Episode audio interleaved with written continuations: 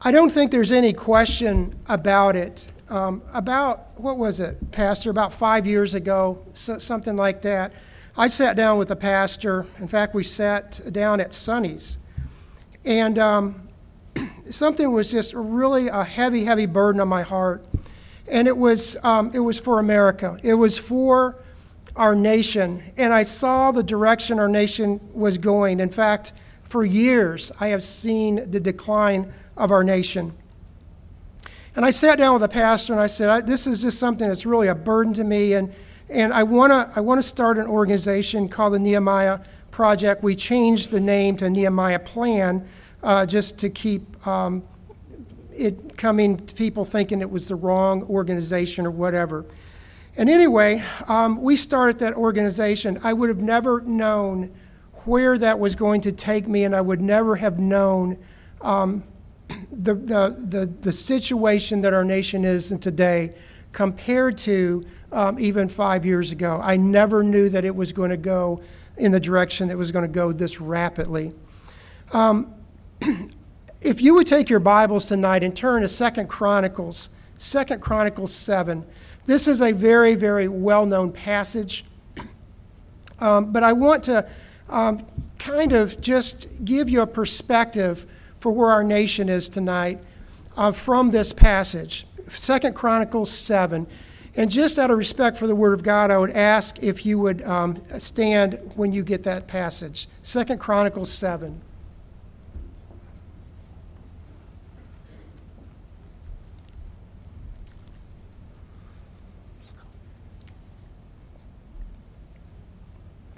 We're going to start in Second Chronicles 7 1.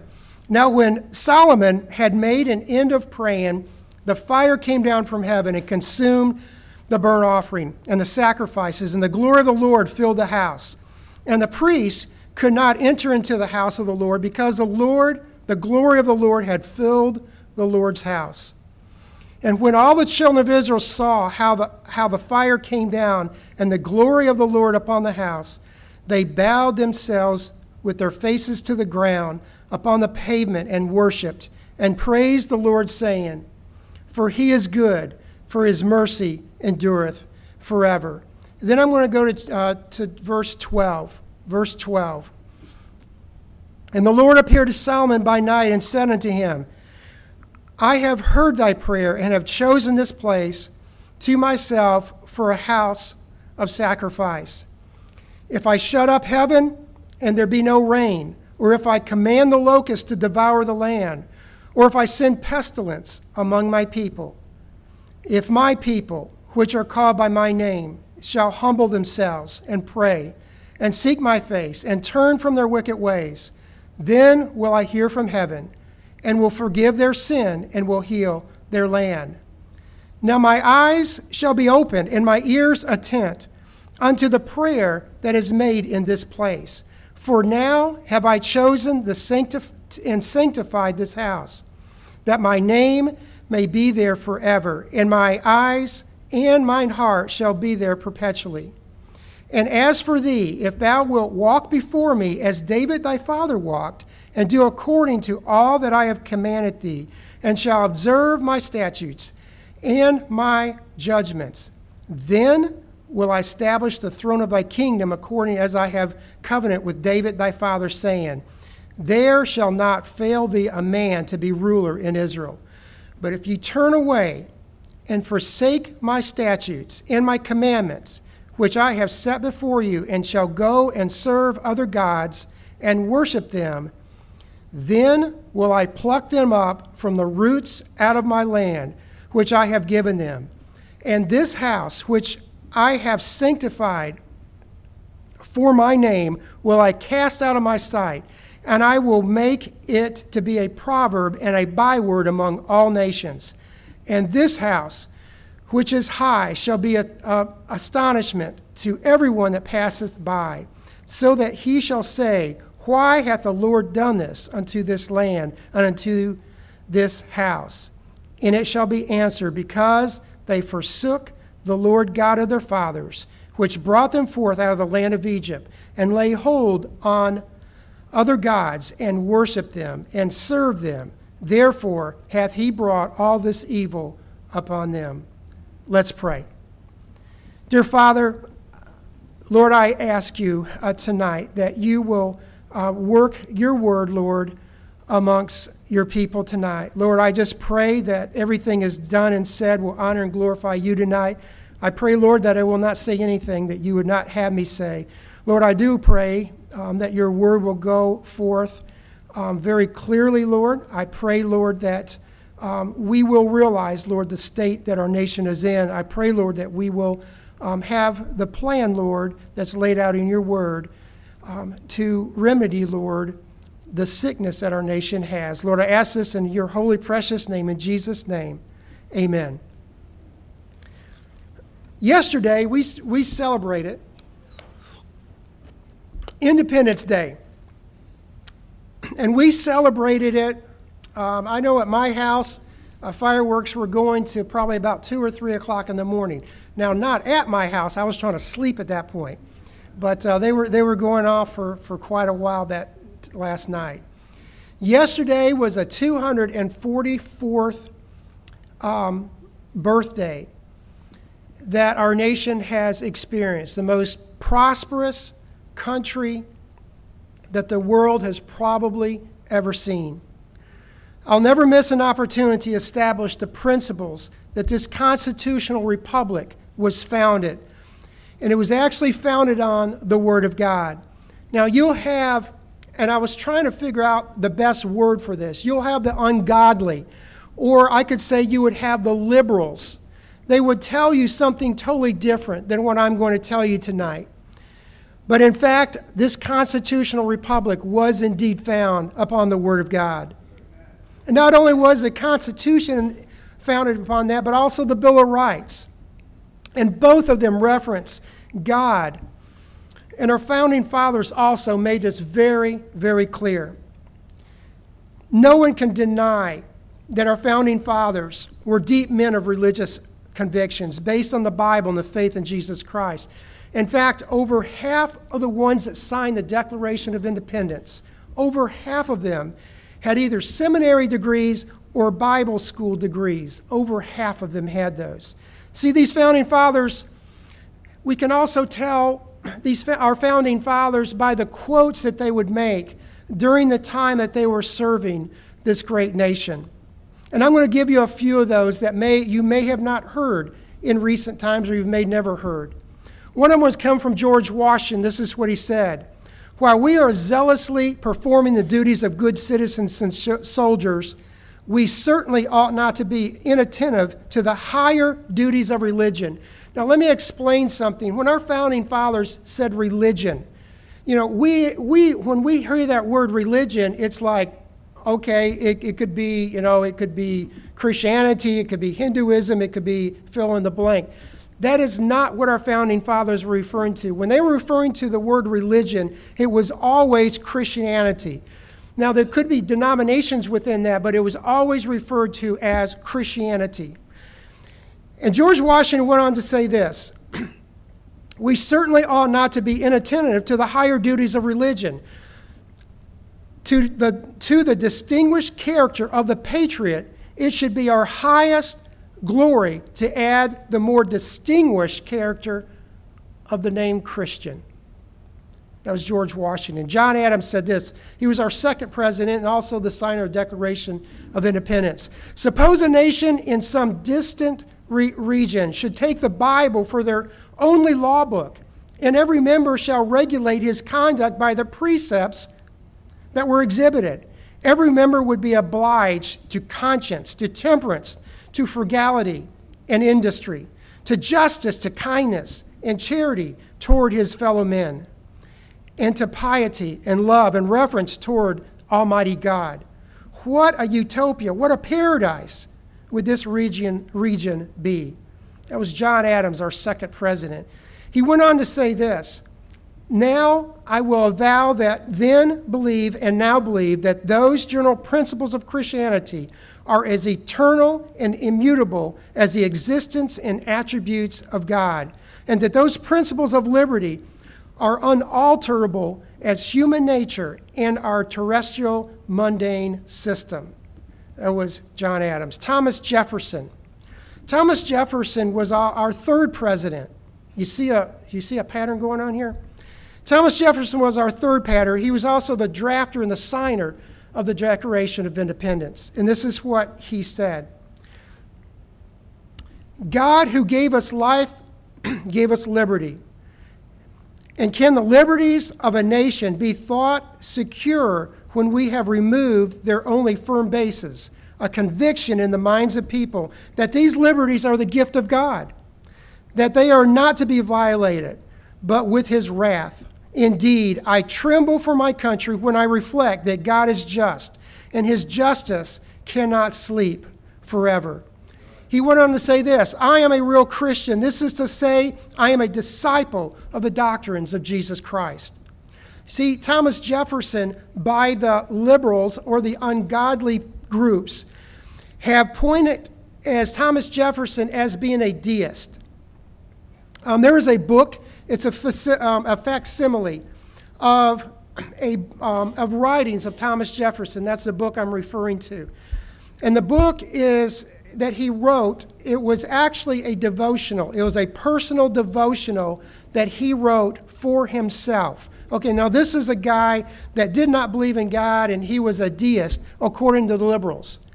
But in, within that, he wrote, he would cut out um, from the three Gospels, he would c- cut out specific teachings of Jesus Christ. And that was a study that he was doing, and he actually put it and devised it in a book. It wasn't to, to publish, it wasn't to send out to anybody.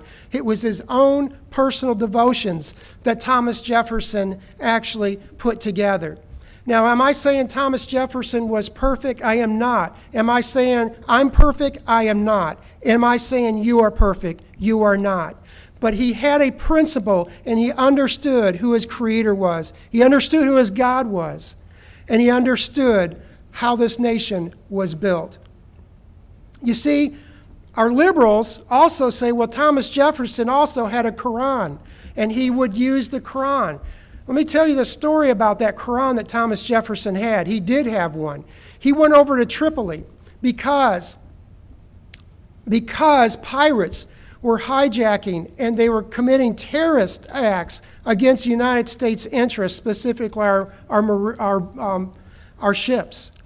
And so, what he did is he went over to Tripoli to try to figure out what is going on here. Why are these people um, taking our, chi- our, our, our ships? Why are they doing this? And why are they killing our sailors? So, he got a copy of the Quran, he took it back, and he read it from cover to cover. And as soon as Thomas Jefferson, at that time he was, um, he was the Secretary of State, and right after that he became president, one of the first things he did is he sent in the Marines. Now that's what Thomas Jefferson did, and that's what he thought about the Quran, because he knew the issues that the Quran had and how it had, had imprisoned a whole group of people to commit heinous crimes against United States interest. Then you have another person by the name of Benjamin Franklin. Benjamin Franklin was another signer of the Declaration of Independence. He was another one that liberals would call was a deist, again at best. Franklin was actually a close friend of a guy by the name of George Whitefield. In fact, he was, Benjamin Franklin was responsible for doing all the printing for George Whitefield. George Whitefield was a great evangelist during that time. Um, and he went, would travel all over, I'm um, having revivals all over the place. Many times, Benjamin Franklin would be there at those revival meetings. Was, was Benjamin Franklin a believer or a Christian? I, I, I have no idea. I can count for myself, I don't know that. But this is what Benjamin Franklin said. Here's my creed. I'm quoting. Here's my creed. I believe in one God, the creator of the universe, he that governs it by his providence, that he ought to be worshiped. Benjamin Franklin. I would question how many churches would take a stand that strong. He also went on to say this that the most acceptable service we render to Him, meaning Almighty God, is in doing good to his other children, that the soul of man is immortal and will be treated with justice in another life, respecting its conduct in this.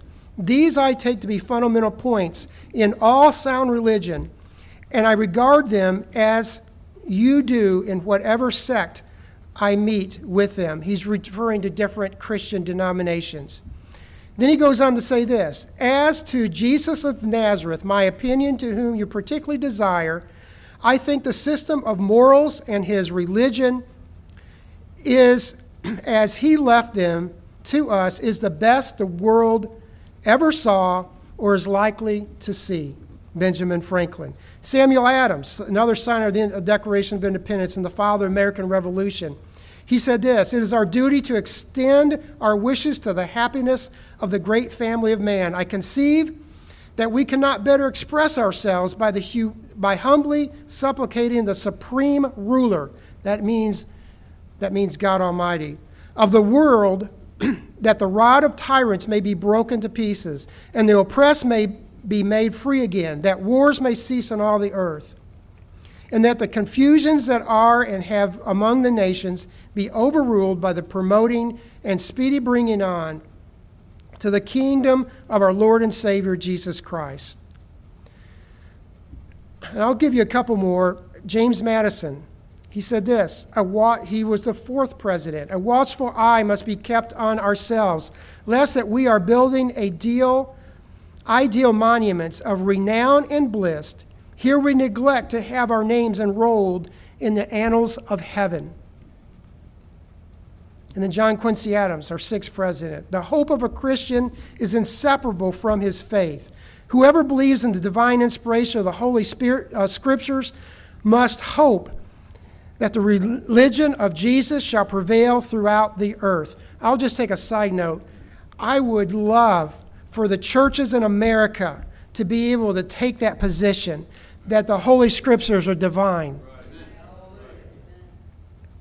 And he goes on to say, and may the association, distrib- uh, distribution of the Bible proceed the prosper, proceed and prosper till the Lord shall have made bare his holy arms and eyes of all nations, in the ends of the earth shall see the salvation of our God. What he's doing is he's saying that the word of God has to be distributed through all the world. Our president, sixth president of the United States, made that comment. And then William Penn.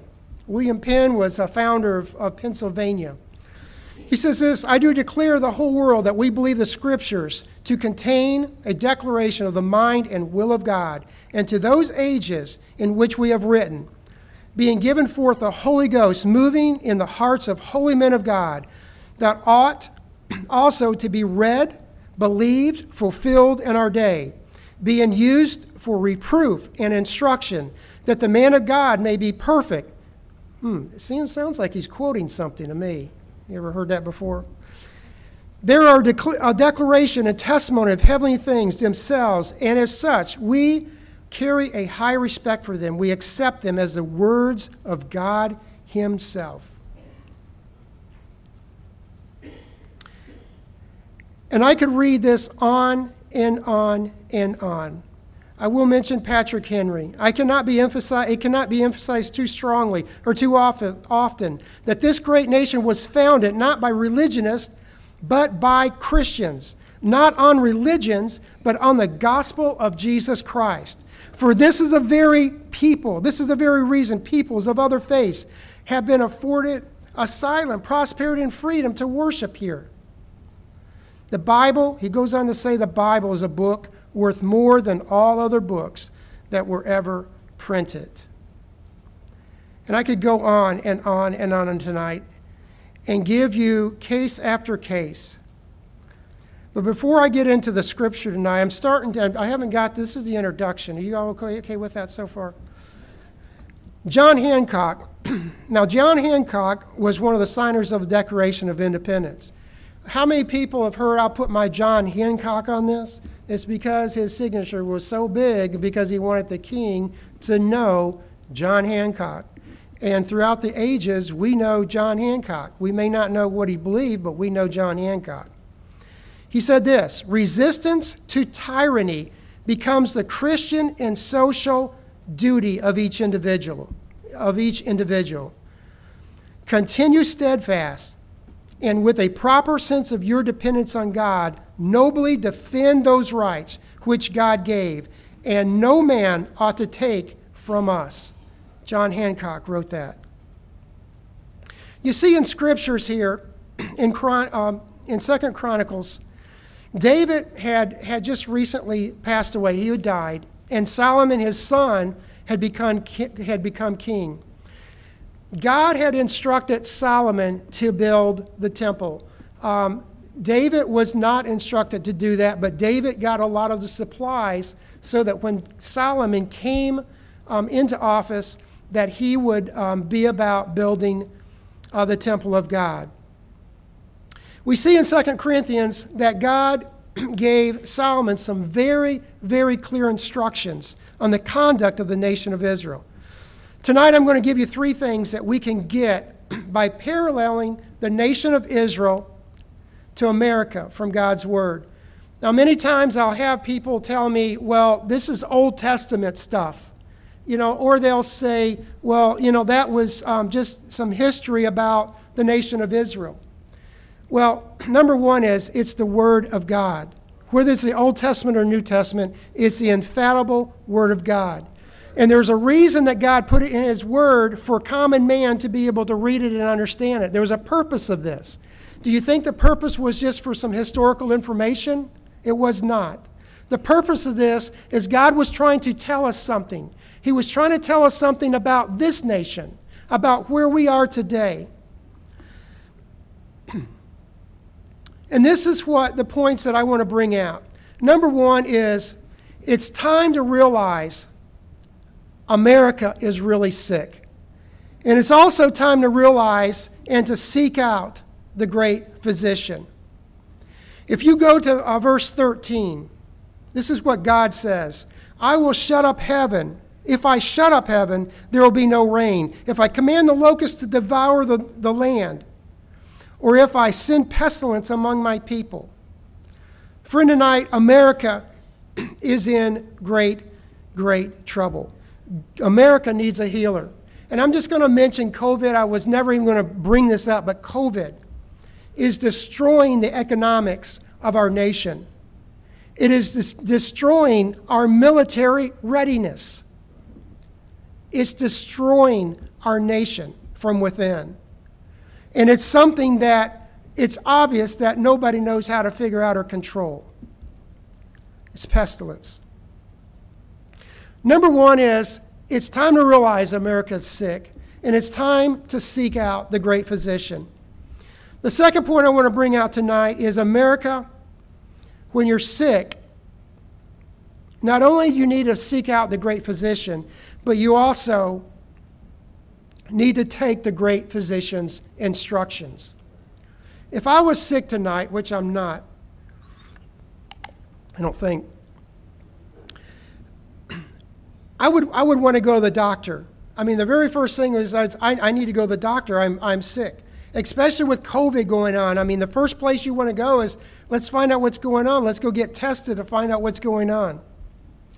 And then you go see the doctor, and he gives you a list of, of things to do. He gives you a prescription. He gives you a list of things that you do. Now, you've got, you went to the doctor. He told you you were sick and he's given you directions on how to get well. You've got two options. You either, either can heed what the doctor has told you and try to get well by the instructions that he's given you, or you can say, no, no, you know, I'm not really interested in that. That medicine is really nasty tasting, and you're not going to stick one of those Q-tips up, up all the way up my sinuses. I'm just not going to do that.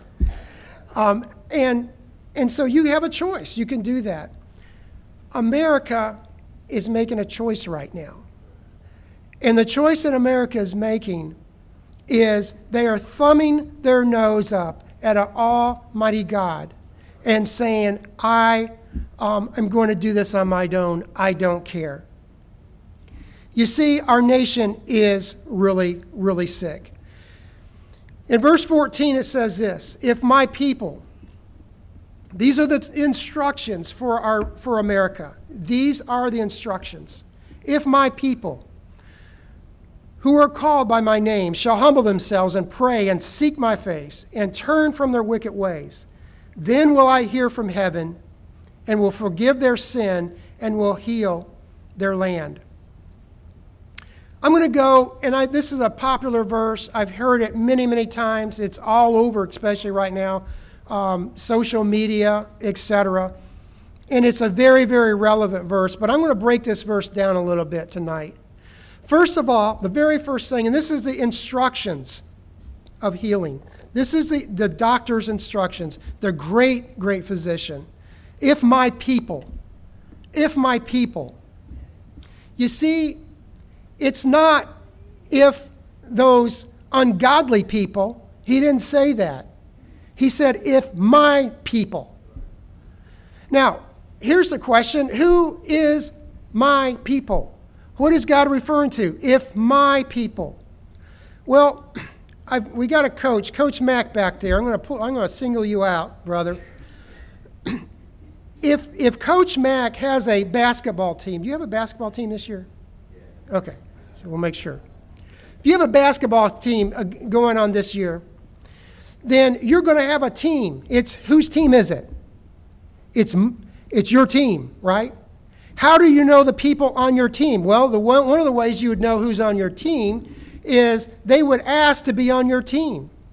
Okay? And there's criteria that would make you on the, your team. But it's now your team. You have ownership in your team. If your team wins, who won?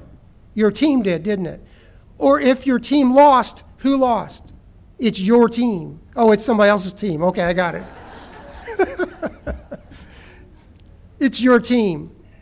Tonight, I would challenge you with this. Are you on God's team?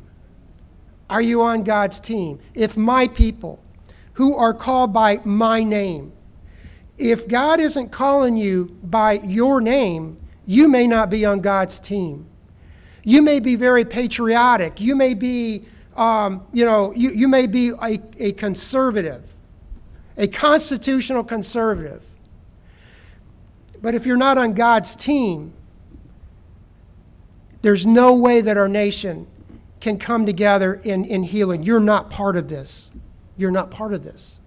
See, God didn't say if the ungodly and give directions for the ungodly or the people that's not on God's team.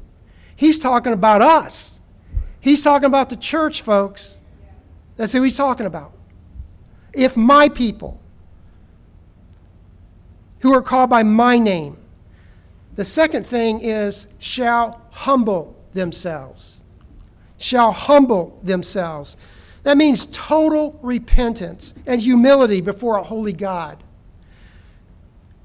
Church, Christians have a hard time of being humble. We have a hard time with that because we have everything life has to offer. We live in America. We have a car we go and get food. Anybody hungry? We'll go get food. There's a place to go. We have everything that we think we need. The problem is is we need a savior and we absolutely forget that. Shall humble themselves. Total repentance and humility. The church has been missing in action for years. I'm being gut honest. They've been missing in action for years. We figure out how to create a crowd, but we don't. We forget what the purpose is. We forget what the message is. We forget who God is. And the next one is we the people. The next part of that, those instructions, is pray and pray. And I will ask you this, church how much time do you actually spend in prayer? How much time you spend in prayer? See, Christians today, they think that prayer is some kind of a Santa list. You know, you, that you, you know, you check off, you know, for Christmas time, okay, this is what I want, Santa, and then you, you make this little list. So we pray that way. We sit down and say, okay, Lord, thank you for the food, um, even though I don't really like that food. Um, but thank you for the food, and oh, yeah, um, um I, I want to pray for um, somebody's health and, and, you know, keep me healthy and make sure I stay financially strong. Um, amen. That's not what God's talking about here. That's not what God's talking about. Pray. Pray. How much time do you spend time in prayer? You're praying to the God of the universe. You're praying to the Almighty, Holy, Righteous One, the one that created you, the one that created this world into existence, the one that has allowed America to sustain itself as long as it has without judging it. But how much time do we actually spend on our knees before a holy God and begging Him for, for, the, for our nation? And then the next one is, and seek my face. And seek my face. Church, do we really seek the heart of God? Or we have we turned church into a commercial entity? Do we really seek the heart of God? Are we so in tune with the heart of God that we know what His will is for us and our families in this nation? Do we really, really know that? Many years ago, there was a. Um, there was a guy that was traveling around. He was an evangelist. He was traveling around with John R. Rice. John R. Rice was um, he was a um, he was an evangelist, very very well known in many circles. Um, and this guy was just astonished by John R. Rice. He was mesmerized by this man. He was taking notes on everything John R. Rice would do and in his meetings and when he got, you know, came out of the meetings and, and whatever. Well, he was actually rooming with John R. Rice, and he sat down one night. he was like, "Okay, I'm gonna, you know, this is gonna be interesting. I'm gonna watch this man pray. You know, this is gonna be just awesome. I'm gonna watch how this man prays. This is a, you know, he is a, a, a world-renowned evangelist. I want to see how he, he reaches out to God." So John R. Rice got done. He got done, got ready for bed, and he goes, "Good night, Lord." And he got in bed and he went to bed. And this guy was like, wait a second. I mean, this is like one of the greatest evangelists of all times. And this guy just said, good night, Lord. So the next morning he went to him. He said, I, I just, I have to ask you. I, am just, I'm, I'm, I'm troubled by this.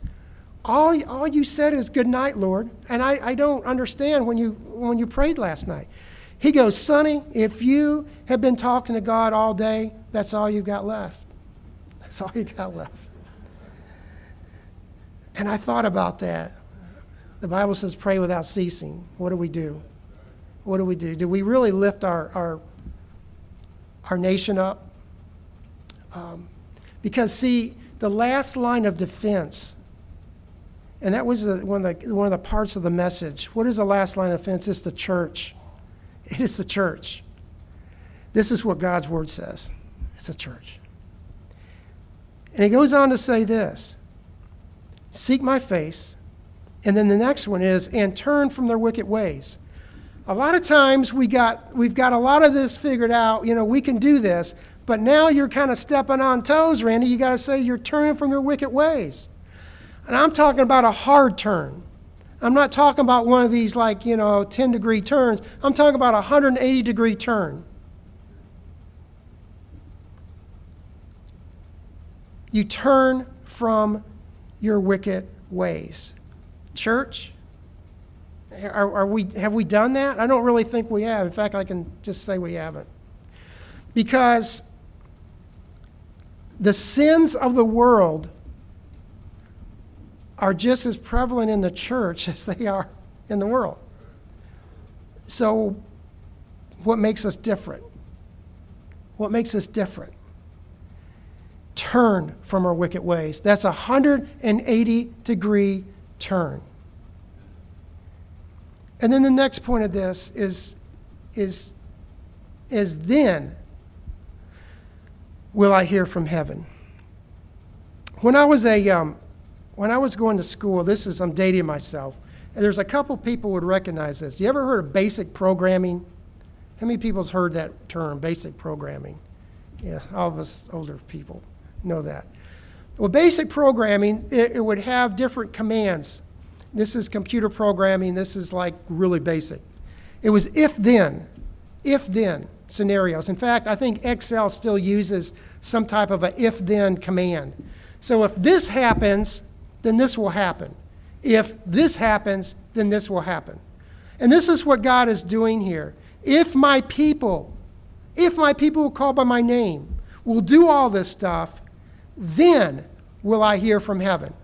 Then will I hear from heaven and forgive their sin and heal their land. And then point number three is this America, if you ignore the great physician's antidote, then you will be destroyed. Go to verse 19. But if ye turn away and forsake my statutes and my commands, which I have set before you, and ye shall go and serve other gods and worship them, then will I pluck them up by the roots out of my land, which I have given them in this house, which I have sanctified for my name. Will I cast out of my sight, and will make it to be a proverb and a byword among all nations. So there's two if thens. If you repent and turn, then I'll hear from heaven. But if you turn away, then I will destroy your nation. You see, America, the church is indeed the last line of defense. It's the last line of defense. Do you know why Marxists hate the church? You know why? Because it takes the government as the God and it changes it to the God of the universe. That's the reason they hate them. You know why patriots were always Christians? You know why communist countries would always come after the Christians? It wasn't because they were passive, by the way. It was because they knew whose they were and they knew that they had a higher calling than a, than a government, than a repressive government. What's going on in our nation today is, is frightening. We have Marxists that have come out in every way, in every shape and form, um, in attacking this great nation. Our nation indeed is crumbling. In fact, if you look at some of the things that are going on in our nation, is, for example, our nation is bankrupt, is financially bankrupt. It's been that way for a good long time, but we keep spending more and more money. Okay? If, if you were if you were in the situation, financial situation our nation's in, it's, it's, it's not recoverable.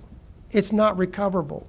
Even a great, great economy cannot pull us out of this debt load that we're in. It's financially crumbling.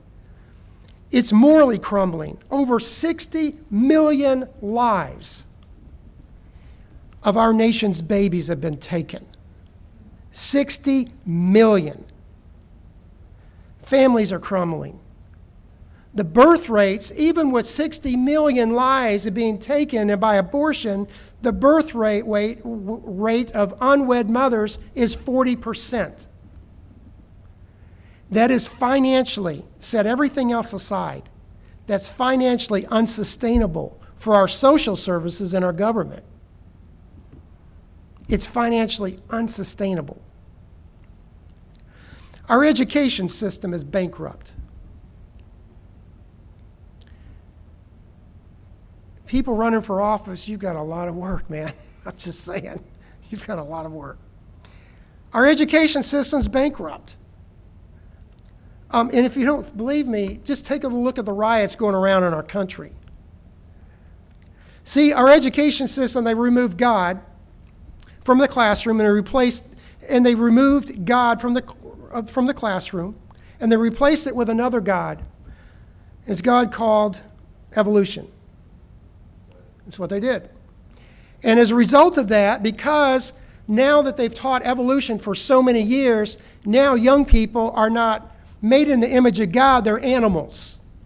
And they need to act like animals. And we can't help it because they act like animals. That's what's happened. And then we have liberal professors in just about every university in this country, especially secular university. And, and I would challenge you, if you don't believe that, go over here to CF. I'm going to get in trouble on that statement. But I'm sorry, it's just true. It's just true. And they have taught our young people Marxist ideologies. Not only have they taught them evolution and how to be animals, but now they've taught them Marxist ideologies. This stuff didn't come just by mere happenstance. This was education for years and years and years. And I know what I'm talking about. Our three branches of government are bankrupt. We now have a Supreme Court that doesn't know how to stay in their lane. That's a young person's term. You see how I did there, Kevin? Stay in your lane, bro. They don't know how to stay in their lane. And now they decide that they're going to legislate law. And nobody is stopping them. Church, you're not stopping them. If there was a revival in church across America, and churches stood up and said, We have had enough. We are no longer going to tolerate the Supreme Court making law on abortions. We are not going to put up with a Supreme Court making a decision who can get married and not. We're not going to make we're not going to allow the Supreme Court to do that anymore. If churches across America would stand up it would be game over. But we have to stand up. We have to stand up. Charles Finney. I'm going to close with this. Charles Finney, Finney, Charles Finney was a great evangelist. It was during the Great Awakening.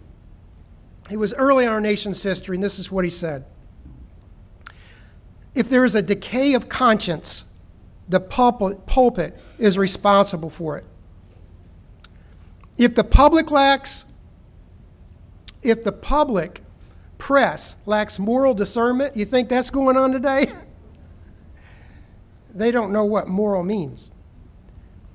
The pulpit is responsible for it. If the church is degenerate and worldly, the pulpit is responsible for it. If the world loses its interest in Christianity, the pulpit is responsible for it.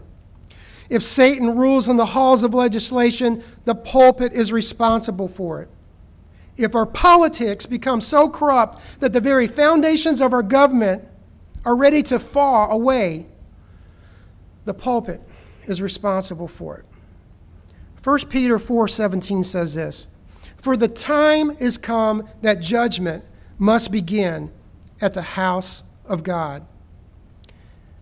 Church, and I'm not talking about just this church, I'm talking about the churches in America. The spiritual war has been going on for many years in America. This is not just all of a sudden happened. It's been going on for years. You can't get an organization of a bunch of Marxist um, thugs overnight. And oh, by the way, our pol- many of our politicians are allowing this to happen. They're allowing it to happen because they want to see the fall of America. I believe that with all my heart. See, the spiritual war has been going on for many years in America. And we are now at the brink of losing this nation forever. The battle lines are drawn, and we must not retreat. Because, see, it's the church's time to hold that line, and that, line, and that time is now. Psalms 11:3 says this if the foundations be destroyed, what can the righteous do? Let's pray.